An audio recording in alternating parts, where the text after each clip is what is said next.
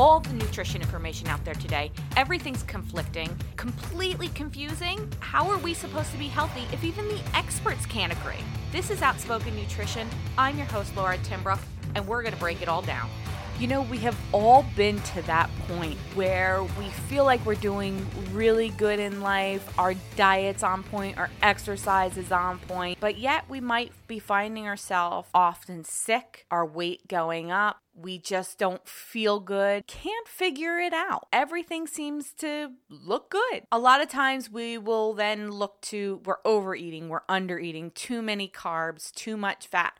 We try to pick out maybe it's too much sugars. We try to pick out what that one thing that's not making the whole machine work efficiently. And most of the time, we're missing exactly what it is.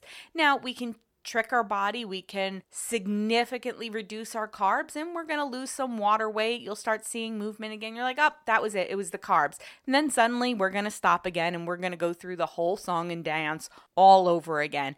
And each time we do this, this one thing is getting worse and worse. It's stress. See, that is the number one health hijacker most of the time we miss.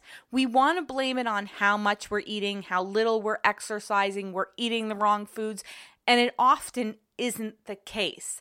And the more and more we try to figure this out, we just keep compiling on more and more stress thus never solving anything. You know, I used to have a client that would say every time she would go on vacation, she would lose weight and she would eat like a total asshole. And she's like, I don't understand. I come back, I'm three pounds lighter. And you know why? She came back lighter because she was stress free all that daily stress went away. She was good. So if you're finding yourself often lacking motivation, coming down with sick, everything just seems to not be working right, no matter how much you put in, take a look at your stress level. And you have to figure out how to manage your stress level. And I'm not talking about yoga and meditation and all the traditional ways that we think of stress relief because I do, I understand not all of the time is someone going to go to yoga class and meditate. Personally, I'm not a meditator either. I am the kind of person that's I'm always on the go. I got a thousand thoughts in my head. Meditation just doesn't sit in my wheelhouse. I don't feel good doing it. So we have to find other ways of, of managing that stress. And it could be something if you like fishing or sitting in the woods, maybe going for a hike anything that allows you to kind of decompress and quiet that mind. Listen, all of us are different. I used to have a client that literally would just write all kinds of curse words and negative thoughts in a journal just to get them out.